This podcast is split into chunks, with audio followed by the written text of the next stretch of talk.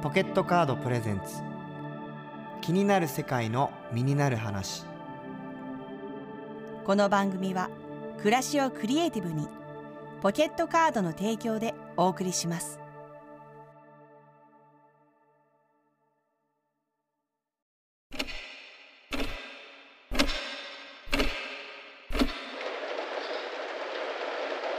えー、現在2023年の8月16になったとこですかね。12時半ぐらいですね。えっとこの音聞こえますでしょうか？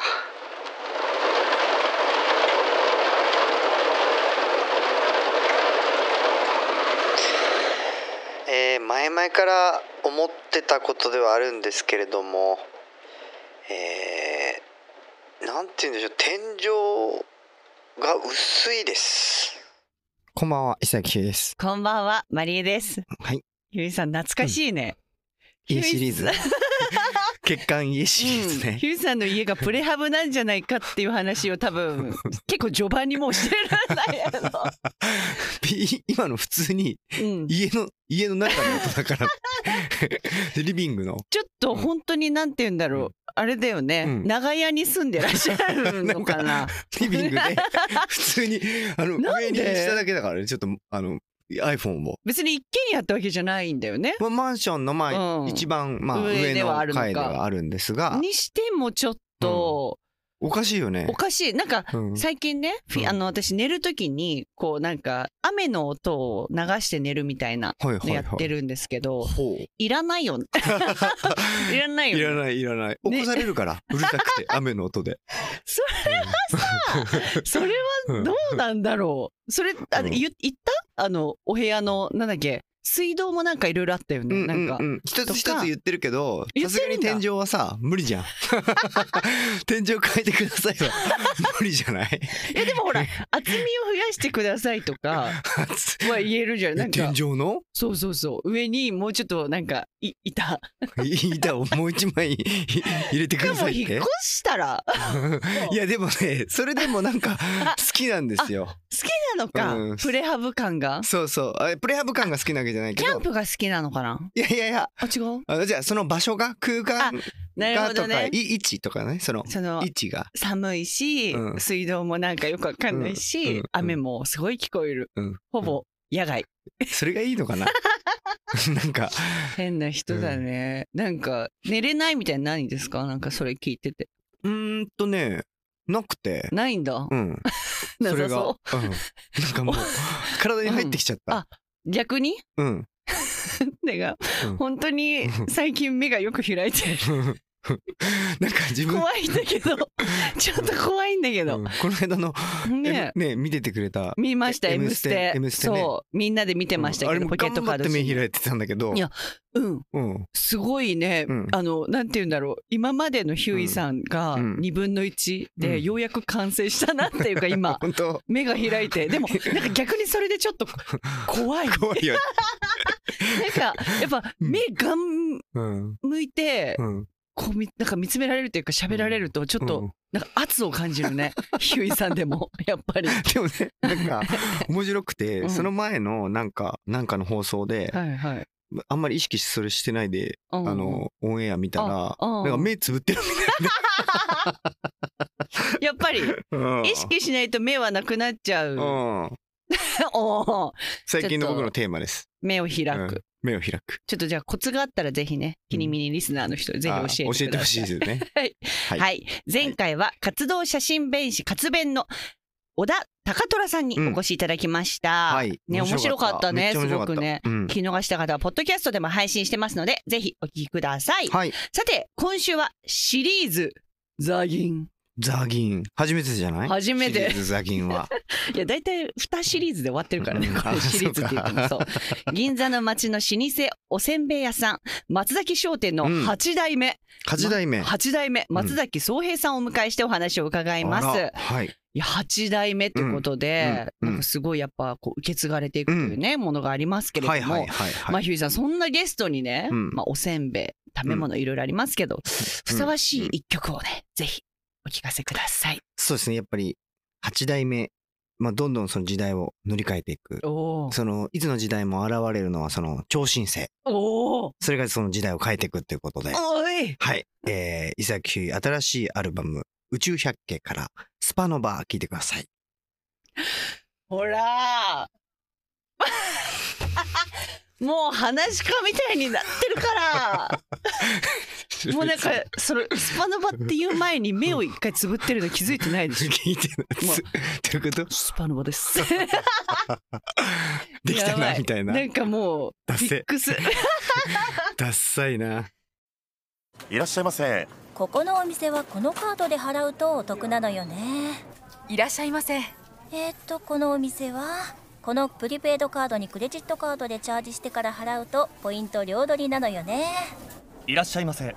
このお店はん？うんとあれ？どれで払うとお得なんだっけ？アプリ？カード？あれ？あれ？ああもうなんなのよ！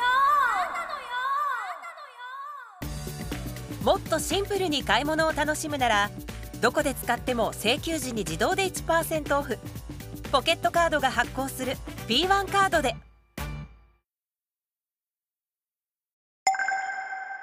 銀座松崎せんべいの8代目松崎宗平45歳です。最近の悩み40半ばになってきて重力に勝てなくてまぶたの肉が落ちてくるっていうのがすごい問題視されています僕の中で。はいすごい。僕と一緒なんですけど。マジですか？一番の悩み。表明しちゃった。今話してたところです。確かに。すげえ。そうめっちゃここがなんかもう落ちてくるのが日に日にわかるんわでかります。はいということでちょっとまぶたの話は置いといて、はい。はい。えー今週は銀座にあるおせんべい屋さん松崎商店の店主松崎宗平さんにお越しいただきました。おお願願いします。ちょっとまぶたの話で言ったら多分宗平さんは下のまぶた下のまぶたです。で多分俺は上のまぶただよね。あーあでも 上は垂れ目になってきてるんですよおそらく。あーなるほどなるほど。う。んでもそこはなんか案外嫌いじゃなくて。うん。はいはい、下の方です、ね。下のなんかもうなんかどうなってくのこの後みたいな。これがあの映像でお伝えできないの本当ですね。これがラジオの良さいやですもでよねみんなみんなの悩みですよねこれはでもそんなことないですけどね。あ。の宗平さんちょっと本当にあのアイコニックというか。なんかとりあえずうん。現れた時におせんべい屋さんの概念が変わりましたう。まず8代目の銀座のせんべい屋の主人って言ったらもうねなんか。もうなんかカチッとしてんのかなと思ったんだけど、うん、なんかちょっとヒップホッパーみたいなそうってカチッとしなかったですか？いやまあ気持ちはカチッとされてたけど、うん。なんかちょっとイメージと本当にね。兄貴的なね。確かに確かに。芥川龍之介みたいな感じの人が来るようなイイメージだっていうか、はいはいはいでも結構和服着てはいこう丸眼鏡とかかけるとうん結構い。けますよあなるほどなるほど。若旦那感出る出せると思います。えお店に立ってる時とかもあのスタイルとしてはあるんですか？なんかそういう。いや僕自身は基本はもうバックヤード側の人間なのでただうんお店の裏に席が一応あってうん。あのまあ出てる時そこまで多いわけじゃないですけど、はい。何かおお客様とか知り合いの方いらっしゃった時とかにご挨拶したりとかで出てくことはありますね、なるほどなるほど。でもその時の格好は大体こんなです。えー、あれ？そうなんだ。和服は着たりはするんですか、和服は最近はもう全然着ないですけど着たいですよね、いやめちゃくちゃ似合う似合うっていうか、うん。そうですよね、うん、でも今年は浴衣結構着てますね。おお、似合う似合う。うん。いやーちょっと8代目ということなんですけどえ創業は、えっ、と1804年ですね。1800円今これ台本にね書いてあるのが ナポレオンがフランスの皇帝に就任。はい、もちろん日本は江戸時代。うん。将軍は11代目。徳川家成家なりの時代だ。家なりですね。わけが分からないですけど。僕も入社して、うん。まあその時代が何かをまず知りたいじゃないですか。そうですよねうん。まずね、はい、で調べた時に徳川家成っていうのがまず最初にやっぱ出てくるわけですよ。ああはいはいはい。でも正直歴史も全然得意ではないのもあって、家成さんがどういう方かあんまり分からなくて、分からないかも、これ8代目とか、ね、初代とかって言ったらうん。まあ皆さんパッパって出ると思うんですけど、そうなのであのそこで諦めましたよね追っかけるの。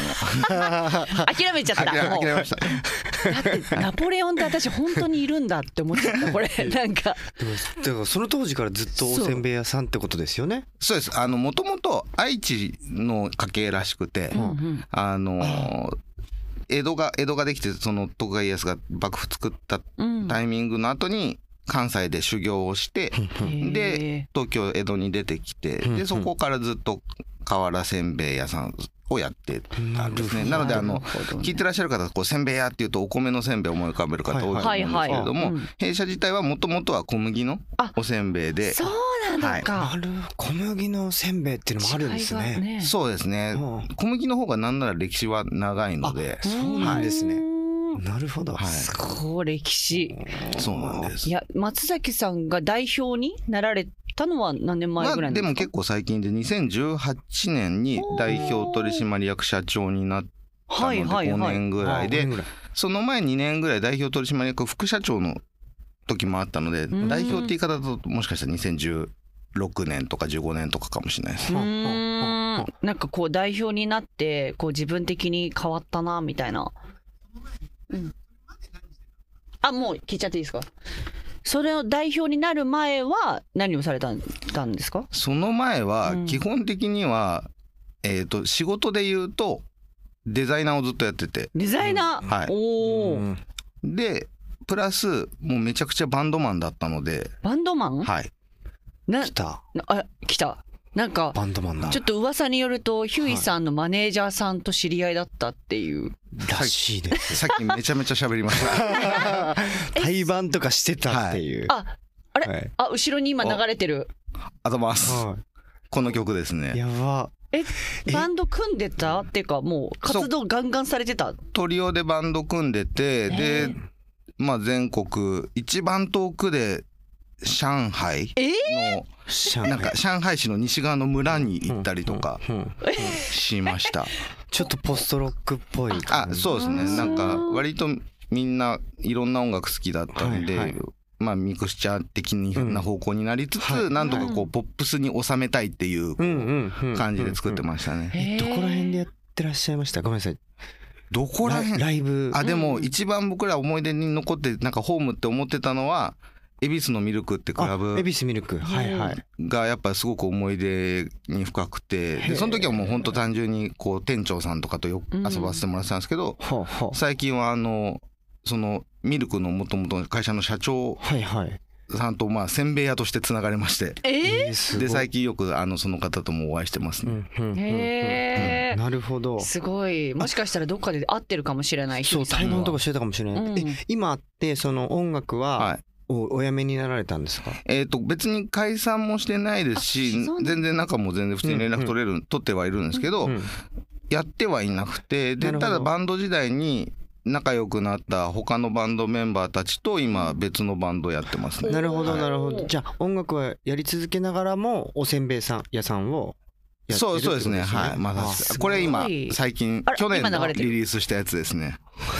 あれバンド名はなんて言うんですか？これあの OYSM っていうスペルでおやすみっていうバンドで。かわいい。おやすみ。あのみんなまあ仕事してるんでこう土日にリハ入って曲作ってで配信するっていうのをこうなんだろうライフワークにしてるみたいな、えー、すごい。かっはい、こよくない。大変じゃないですか？確かに。その音楽やりながらおせんべい屋さんを動かすって、でもなんか一時葛藤も多分あったと思うんですけど、はあ。なんかこう一本に絞らないといけないみたいな、うん。まあ音楽でもあるじゃないですか、うん。そのなんか音楽だけに絞らなきゃとかって思ってたんですけど多分僕の性格がうん。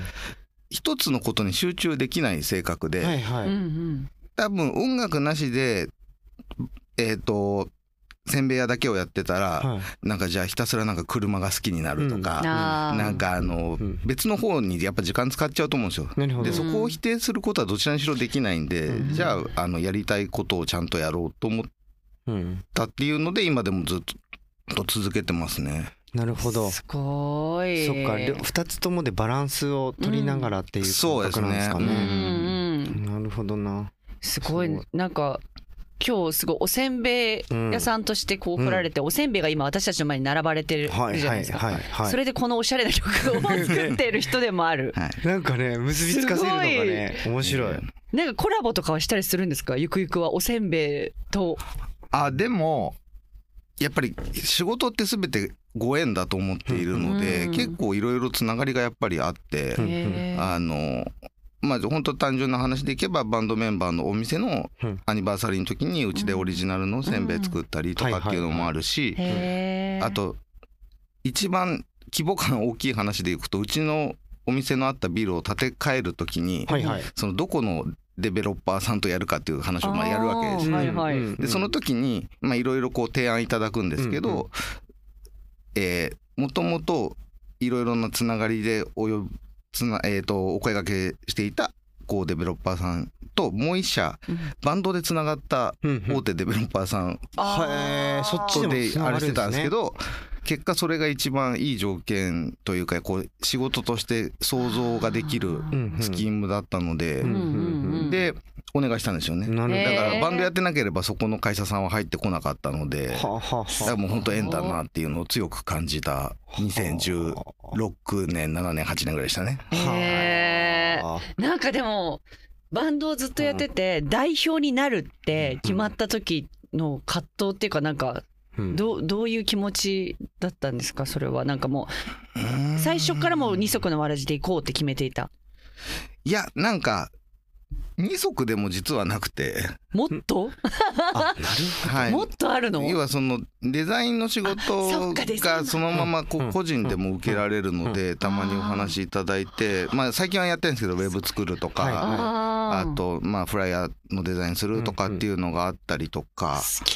だからこんなにおしゃれなんですね。そうかこのパッケージがね。パッケージが。まあおしゃれといえばおしゃれかもしれないですしうん。逆に言うとあのお金はあんまり使ってないんですよ。そっか。デザイン料。いやってこと？デザイン料もそうなんですけど、うん。うんそもそもそのパッケージってお客様とお店の距離が開いたことによってどんどんパッケージにお金がかかるようになってきたと思っていて。え深い。ちょっと待って。なるほど。はいはいはい。要は例えばそのそれこそ江戸時代とか、うんうん。プラスチックがないですよね。ないですね。その時ってもうはきっと裸で渡してたじゃないですか、はいはいその後ブリキの缶とかが出てきて、はいっていう中でどんどんプラスチックが出てきたからどんどんビニールに入れて賞賞味期限を長くしてっていう風になってったんですよ。でもそれってお客様は美味しい食べ物を安く買いたいのにパパッケージにお金がかかって高くなるのってすごくなんか相反する考えな気がしていて、もちろんギフトだったら可愛いやつとかいい。なと思うんですけど、うんこう自分用で買うのってもっとシンプルでよくないと思った時にこのパッケージに結構たどり着いていて、なるほど。なんで個包装もしてないですし、うんうん。なるほどなるほど、これなんていうジップジップロックじゃなくてうん。なんていうんですか、これ？ジップのついた、うん。僕らスタンドパックってよく呼んでるんですけどあスタンドのパックっていうんだコーヒーの豆とかね、入ってるはいはいはい。感じをイメージしてもらえると分かると思います。ちょっと段ボールっぽい感じ。うんうん。あそうですね。はい。すごくシンプルだけどおしゃれに感じうんます、それはあれですよあのそのシールのデザインが秀逸だからこですよ。れ。いや本当に秀逸。だこのデザインはももちろん。あそれは僕がやりました。っておさうん。食べましょう。え開けていいですか？これ。ぜひ食べてください。ちょっとこのスタンドパックのやつもあるんですけど。ポリポリポリポリいっちゃポリポリいっちゃいいましょう。このえこれ。こっちの説明もした方がいいですよねこのいいのかな？カカカオニブが入ったこれは瓦せんべい。それは瓦せんべい。先ほど言ったあの小麦のせんべいですね。ああこれがじゃあもともと一番歴が長いという、はいそうですね。なるほど。ちょっと。ちょっとじゃあうん。今ヒューイさんはスタンドパックの方の何ですか、えそれは。鍵柿の種ですね。もうこれ絶対飲みのお供に最強じゃない？松崎さんちの鍵の種。はい。あタイトルも松崎さんちのはい柿の種、はい。違う。はい。よかっえた。食べたい。違うよ。本当に。ねどうどう違うの？うん食べて食べて。あのね余計な味がしない。あわかる？違う。めちゃくちゃうまい。あの一素材番がすごいこのスタジオの中で僕は食べてないじゃないですか、はい。でももう匂いがファってくるんですよ、うんうん。それが一番多分違いだと思っていて、あの純粋にもち米100%使ってる、うんうわ一般的にまあもち米100%の柿の種もちろんあるんですけーど、うんうん。えーちょっとお見せできなくてあれですけどすごいちっちゃいいわゆる、うん。あの某大手さんの作ってる柿の種と同じサイズで、はい。もち米100%のものってかなり少ないんですよ。なるほど。でそれなぜかっていうと一般的にはうん。コーンスターチいわゆるでんぷんはいはい。と書いてありますね。あとお米のえー粉粉ですよね、うんうん。あの日本酒作る時精米して出るこう削って研いでった時に出る米を使ってうん。安い生地を作って美味しい柿の種を作ってるのが一般的な皆さんが食べてるうん柿の種なんです、うん。でもこれはちゃんと餅をつくところからな始めてなるほど。作っているので米のやっぱこう香り一番米って中心が美味しいので、あそこがしっかり閉じ込められてる柿の種でなので味をすごく薄くして、あの化学調味料を使わないで、あの味付けしてるんですね。だから割と味雑が味がない。うん柔らかいと思います、うんうん。そうそね。う。ずっと食べちゃう。あのお酒持ってきてのやつだね。そう。でお酒飲みながら一粒二粒食べていくと結構ずっと飲めますいや確かにこれねなんか柿の種食べる時なんかザクッとなんか取って放り込みたいんですけどうんうんうんうん。この柿の種は一粒一粒ちゃんと味わって食べたいって思っちゃう。あありがとうなんかございます、でもそう言っていただけるのが一番嬉しい。です、うん。すっごい味がしっかりするし。うん。あ今なんかネクストバッター言ってるし。これ中毒性ありますよね。うまい。これは？何ですか？揚げ餅。揚げ餅マヨネーズ。マヨネーズ味。わめちゃくちゃうまいこれ。これ逆にあのさっきの柿の種と真逆のベクトルの、これうまい。はい、あのもう家に常備しておいていただきたいシリーズで作ったやつです、ね。これうま。これだよ。これうま。次あのあのなんだっけ差し入れの定番。確かに。こそう。れ差し入れめちゃくちゃちょうこのサイズもちょうどいいですよね。そうですねで結構簡単に食べきれる量なので。おしゃれだし。や持ってば帰れるし。マヨネーズうまうんやば。だいたいこうビールとかコーラとか炭酸系が個人的にはおすすめかなと思いますね、食べます。大丈夫です。なんかその8代目っていうかだやっぱり味とか、うん。そういうものもその時代とかをうん。こう、うんうん。読みつつ変えていったりとかみたいなこともするんですか？うん。あまりこうなんていうんですかね時代による味の変化もあるし自分たちも味覚って変化するじゃないですか。はいはい。なんか今好きなものと20代の時好きだったものってやっぱ全然違うと思いますし、うんで僕病気やってその塩分取れなくなったんで、あえー。その割と薄味なんですよより。うん。そうするとどんどん塩に対しての味覚が鋭くなっていくしでどどんどん人の味覚は変わるのではあ。なので逆に言うと合わせてこうと思っても合わせられないなって思うところは結構あります。なのでなんかもう本当イメージこういう人に買ってほしいこういう人に食べてほしいっていうイメージを作って商品作っていく場合が多いですかね。だから今食べていただいたマヨネーズとかだったら、あの世田谷の世田谷の松陰神社にお店を出した時にあこう町の方にこう生活の中で楽しくこうテレビ見ながらーでうんこのポテトチップスの代わりみたいに食べてもらうものが欲しいなと思って作った商品だったりするしはあ。柿の種でいけばやっぱりこうお酒のお供にこうちょっとずつちびちび食べられる。本当に米の美味しさが分かる柿の種作りたいなっていうので作ったのであの方向性が全然違ったり。なるほど。そういうことなんですね。ちょっとせっかくなんでこの代表商品、これなんて言うんですか？それはあの大江戸松崎黒格子っていう黒名前で。格子。あの格子っていういわゆる結構瓦せんべい屋さんはうんうん。やってるらっしゃるところ多いあお菓子があるんですよ。でピーナッツが入ってたりするんですけどえこれはピーナッツの代わりにカカオニブを入れていて、ー、これかちょっとこれ開けるのあれだから、カカオニブってはおしゃれすぎません？ちょっとちょっと大好きだもんカカオニブ。い、あでもそれこそカカオニブとの出会いも音楽つながりで。え？ー、ななんか2015年か6年ぐらいにそのなんかのインタビュー記事で尾道でチョコレート工場をやってるラッパーたちがいるっていう記事を見たんですよ。うん。なんだそのおしゃれなラッパーたちは。ラッパーな子たちがチョコレート工場を作りました。みたいなえー、で気になって急いで調べてうんうん。でしたら友達一人返してつながってたんであ連絡してで会ったんですよ。えーでその時に何かやりたいって話をしたらでも彼らはもう本当チョコレー。ト生産いっぱいいっぱいでうんうんこれ以上作れないのも事実だからなんかこういうのもあるよって言って教えてくれたのがカカオニブでえー、まだ多分カカオニブはそんなに流行ってない時期なんですうん、いやね。まだそこまで浸透もね、してないですよね多分ね。そう。ですごいやりたいなと思ってたもののうちの工場のペースと回らなくてそことはやれなくて、でもその後別のチョコレート屋さんダンデライオンさんと知り合って、あのいろいろ話をしていく中でまたこうカカオニブが出てきてで試行錯誤して作ったのがこの商品だったんですよね。めちゃくちゃうまい。うん。上品。これうま。っこれウイスキーとかブランデーが合います。これ最高。バーで出して、うん。これ。最高本当に。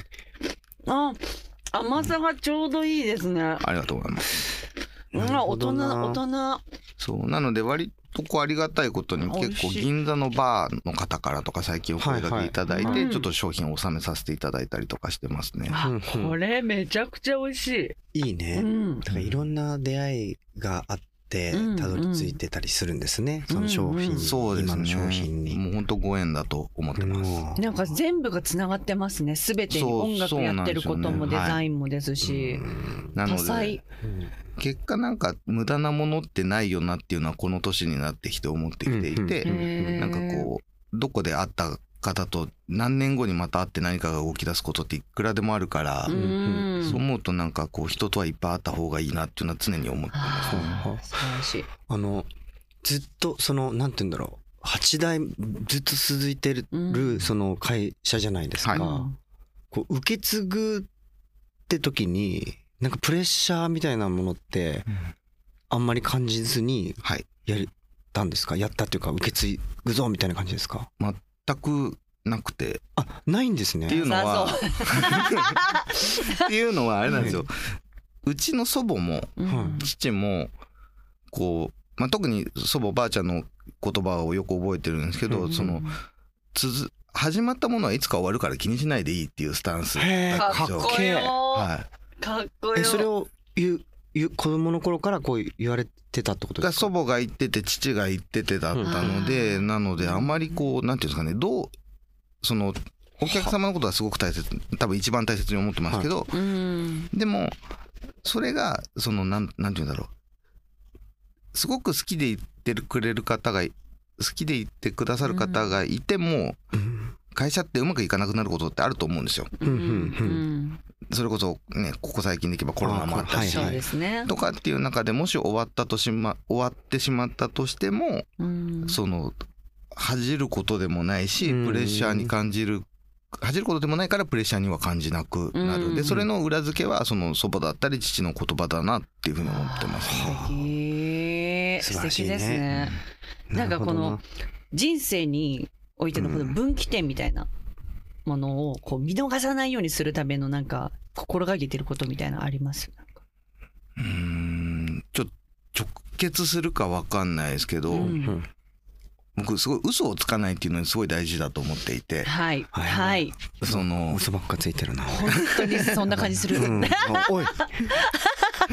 じゃあダメですよ、それ。あすいませんすいません。初めての初めての。気をつけます。いや、あの、うん例えば、自分が作りたいものとうん。求められてるものって違うことっていっぱいあるじゃないですか。はいはいはい。それこそ音楽もそうだと思うし、うん。その店のデザインとかもそうだと思う。でもう、ん。なんかそこで嘘をついて作ってしまうと、うん。やっぱ最後愛しきれなくなっちゃうっていうのを気づき始めて、うん。はい。で自分に素直になる自分の好きなものを正直にするっていうことをしていくとなんかそのさっきマリさんが言ってたみたいなこう、うん。なんか何かがあった時のつかめる気がするんですよね。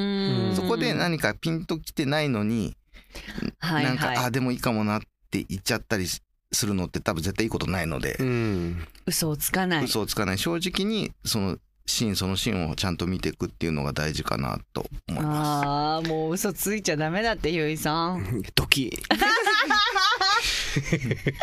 えそれはでもそっかちっちゃい頃からそうだったって感じですか？いや全然違います。あ違うんだ。へー変わったいやだ瞬間があるんですね。そうですね、やっぱり、あの、まあ、生きていく中での場面場面で、あまあ、反省したりもするじゃないですか。はいはい。うん。っていう中で思ってたことだったり、あとはやっぱりその、4年5年前に大病をして、うん。あの、しばらく入院しててっていう時に、うん。その、人生を見つめ直す。まあ、本当なんかこう、一回危ない目に遭うと、人生見つめ直すの本当だなと思っていて、なるほど。あの、すごくやっぱ先のことを考えるし、なんか、40歳にしてなんだろう、こう死ぬっていうことをリアルに感じれたりなるほどしたので、だからそこは結構転機としてはめちゃくちゃ大きかったかもしれないですね。はあ。いやなるほど。一回ね。来年だ俺。急にね。うんいやうん、本当うん。役年やべえって、あそっか40って役年でしたっけ？あ。あ男性の役年は。そう男性の役年。はやばい。だからもうぜひあの、はいはい。厄払い？いた厄払いに行った方がいいですよ。行きます。すごいアドバイス。いや僕も最終的にうん。次の年後役の時かなんかに、あのもう神様と仏様両方に祈願しに行きましたもんね。いやでも大事大事ですよね。はい。自分を立ち返る意味も込めて、なるちょっほどねと一回。そういうターム厄払いだ。って40でもあるんだね。なんかその精神だって難しいじゃないですか、うん。その精神を変えるって、いや、めちゃくちゃ難しい。うん。一番多分自分と向き合うのが難しいじゃないですか。そうそうそう、うん。もう作っちゃってるからさ、んそうそうそうそう。そうですね。そうですね。うん。一旦生まれ変わるじゃないですけど、うん。なるほどな。こうじゃあ、なんか振り返ってみて、なんか若い時の自分にもしアドバイスを送るとしたらどんな言葉を送ります？わ若いああ腹八分目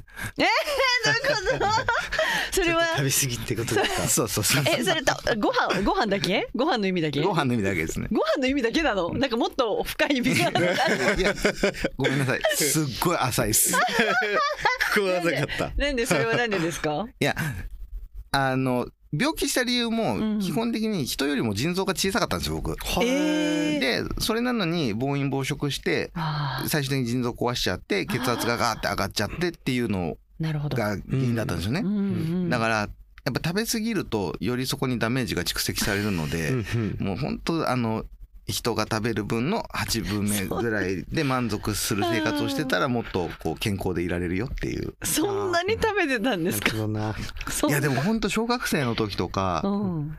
なんかこうブッフェみたいなの行くじゃないですか、はいはいはい。であのローストビーフ切ってくれる。ああーあれ並ぶはい。並ぶやつだ。そうあれも、うんあれですよね並んで食べて並んで食べてひたすらそこだけで繰り返すそういう子でしたねまんべんなく食べないでまんべんなく好きなものをそうもローストビーフボーイだうもう焦点完璧にそこしか見てないみたい腹八分目にしなさいっていう。なそうそうですね健康面ですね。健康面ですねはあーひゅういさんなんて送ります？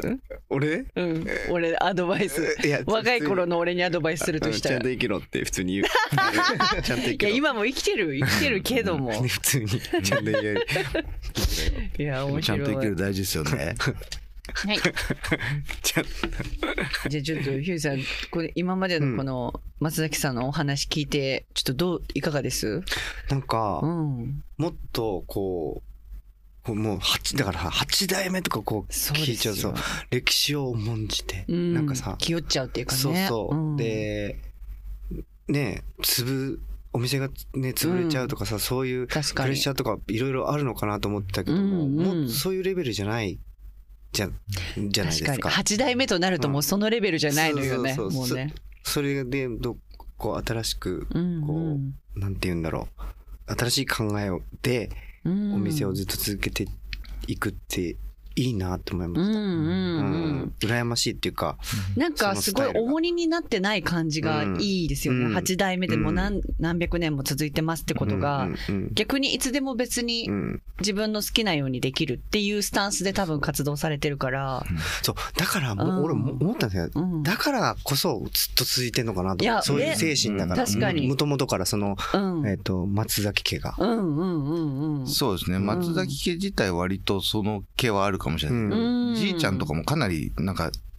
好き放題って言ったら怒られるかもしれないですけど、あの楽しく生きてましたし、それこそなんか明治時代の銀座を書いた本を一回読んだんですよ。うんそしたらうちの話が出てて、であの僕の高祖父になるのかな、の人がそのお店に近所のじいちゃんばあちゃん集めてなんかパーティーやってるみたいなのが書いてあって、えー。それ今俺がやってるのと全く一緒じゃねえと。思って受け継ぐ受け継そうぐ DNA だなって思いましたね。いやーすごい。長続きの秘訣はそこにあるのかもしれうんない、ねそうかもしれないですね。はい。うん。ということで最後にうん。自分にとって大切なものを3つ教えてください。3つ一つはもう先ほどいろいろ話に出てたご縁うんうん。ですね、これもう本当一番大事だと思います、で次がなんだろうな。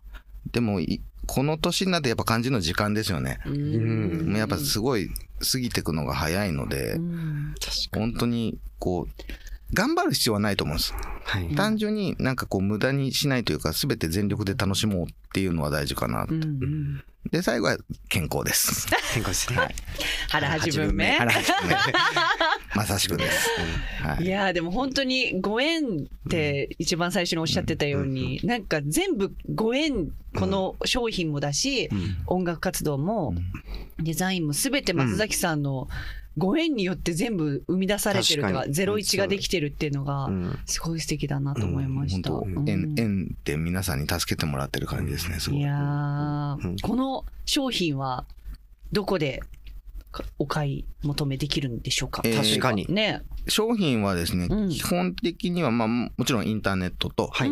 あとお店で行くと銀座東銀座ですね。歌舞伎座のすぐ横にうちの本店がありまして。あらはい。あわかった。ああはいはいわかった。あそこだ。はいはいと,、はい。えっ、と世田谷の松陰神社の商店街の中にカフェ付きの店があってうん。であとはデパートの中ですね。うん。三越とかですか？えっ、と三越さんはちょっとしか入ってなくて納品させていただいてるんですけど、高島屋さんとかあと銀座の松屋さんとか。松屋さんと。はい。あのホームページ見ていただけるとどこで買えるって書いてありますのでぜひチェックいただけるとありがたいです、ちなみにポケットカードでも買えます、買えます。よかった。よかった。安心。安心した。いやちょっと音楽活動もねこれからたくさん多分まだまだね。続けていくと思うのでそちらも楽しみにはい。しながら。お休み。ねお休み。わ、はい。めっちゃお休みしか活動しないですからね。かりました。チェックします。チェックします。ありがとうございます。はい。TBS ラジオ気になる世界の身になる話。今週は創業219年、銀座の松崎商店の8代目、松崎総平さんにお越しいただきました。ありがとうございました。ありがとうございました。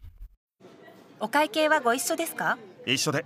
え先輩。いいのいいの。たまにはおごらせてでは2874円になります。えっと2870確か4円あったはず。すみません。やっぱりカードで。お支払いはポケットカードで。ポッポふんふんポッポ。ポケットふんふんポッポ。ポケットカード。ポケットカードポッポ。ふんふんふんふんふんポッポ。ポケットふんふてほしいよ。ポケットカード。TBS ラジオ気になる世界の身になる話、はい。エンディングのお時間です。はい。今回のゲスト、松崎さんのお話いかがでしたでしょうか？やばかった。目めっちゃ開いてるひゅういさん。勉強になった。勉強になったし、なんかすごい染みましたね。うん。なんか一つに限らなくてたくさんやっていいんだっていうかそうそう。やりたいこと。音楽とかもさ、うん。まあ、表現とかも分かんないけどこう、うん。うまあ、受け継い何か受け継いでてるとこってあるじゃないですか、その時のなんかその心のね持ち方みたいなね、はい。なんか刺激になりました。ありがとうございます。はい。ということで今週もプレゼントがあります、あ？この番組の原稿の裏に石崎画伯とマリエ画伯が何かを書いてそれを100均で買ってきた額縁に入れてお送りいたします。いらないっしょ。ご希望の方は Twitter 改め X で該当コメントを引用リポストして何か私たちのテンションが上がることやポケットカード様の売り上げが上がることを書いて ご応募ください。すっごい思うすごいラジオだね。本当ですよもうね。そこそういうとこ隠すのよ普通ラジオは。ダイレクトゾーン。はい。いやらしいから ゆいさんうん。あのお知らせの時間来ましたよ。あいいですか、はい。えー絶賛ただいま、えー新しいアルバム「宇宙百景」のリリーベツアー開催中で、はい。残り3本になりましてと9月2日が北海道で9月4日も北海道そして9月18日大阪でフリーライブをやります、あの場所は皆さんあの SNS のチェックしていただいてあの遊びにいらしてください。よろしくお願いします。はい、はい。そして私の方は、えー舞台「チョコレートドーナツ」に出演いたします、えー10月にパルコ劇場から始まりましてあの各地行きますのでぜひ皆さん遊びに来てください。はい。TBS ラジオ気になる世界の身になる話来週も日曜の夜8時30分にお会いしましょう。ここまでのお相手はマリエと伊崎でした気になる？せ。あごめんなさい。出なかった。ポケットカードプレゼンツ。気になる世界の身になる話。この番組は暮らしをクリエイティブにポケットカードの提供でお送りしました。